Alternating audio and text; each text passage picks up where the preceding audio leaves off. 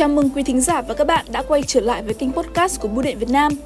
Quý thính giả và các bạn thân mến, tại số bốn mươi tám của chương trình podcast Bưu Điện Việt Nam, chúng ta đã cùng tìm hiểu về nguyên nhân dẫn đến tình trạng bị hoàn ngược lại chót sót.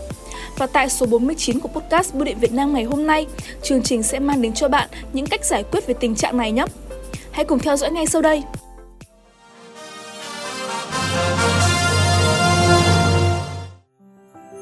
Quý thính giả và các bạn thân mến, cũng giống như mọi vấn đề khác trong cuộc sống thì cách giảm tỷ lệ hoàn đơn hàng cũng sẽ được phân chia thành từng công đoạn với các bên liên quan. Thứ nhất, đối với người bán hàng. Như các bạn cũng đã theo dõi ở số trước thì nguyên nhân xuất phát từ phía người bán hàng cũng không phải là ít. Phần lớn thì đều liên quan đến các vấn đề về chất lượng hoặc thông tin khách hàng cung cấp cho bên đơn vị vận chuyển. Vì vậy, sau đây sẽ là những giải pháp nhằm giúp tỷ lệ hoàn đơn mà phía bên chủ shop cần lưu tâm nhé. Đầu tiên chính là phải tư vấn trung thực.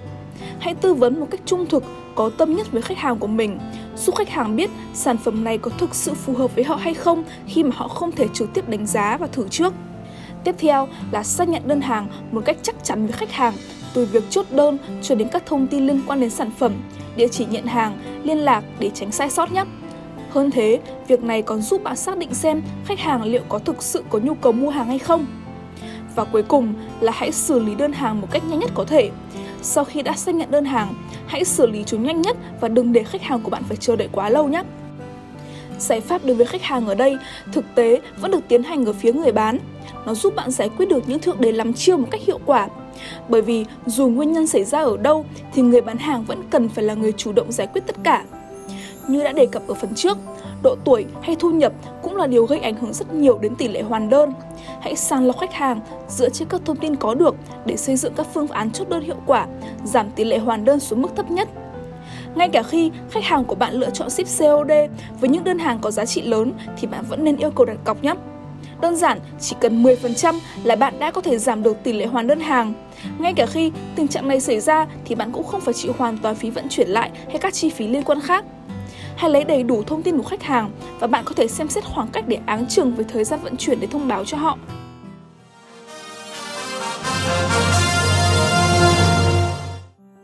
Để hạn chế những rủi ro có thể khiến tình trạng hoàn đơn xảy ra về phía đơn vị vận chuyển, các chủ shop nên áp dụng những giải pháp hữu ích sau đây. Hợp tác với các đơn vị vận chuyển uy tín, giao hàng nhanh. Đây sẽ là giải pháp giúp các bạn hạn chế rất nhiều các tình huống như thất lạc hàng hóa, hỏng hóc trong quá trình vận chuyển, giao hàng lâu. Như vậy, tỷ lệ đơn hoàn cũng sẽ giảm được xuống một cách đáng kể. Thứ hai, hãy theo dõi chặt chẽ tiến trình giao hàng. Người bán hàng nên chủ động trong việc theo dõi tiến trình giao hàng trên website hoặc ứng dụng của đơn vị vận chuyển. Như vậy, nếu có bất cập xảy ra thì sẽ kịp thời hơn cho việc giải quyết.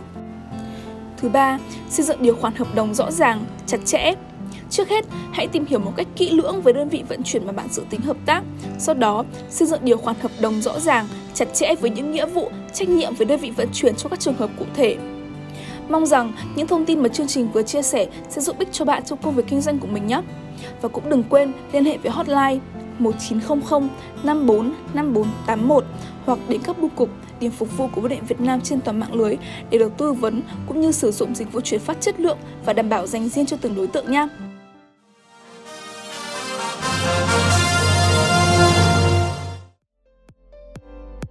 Chương trình podcast Bưu điện Việt Nam được phát sóng định kỳ hàng tuần trên các nền tảng Spotify, Apple Podcast và YouTube với tài khoản mang tên Bưu điện Việt Nam. Cảm ơn quý thính giả và các bạn đã dành thời gian lắng nghe chương trình. Xin kính chào và hẹn gặp lại!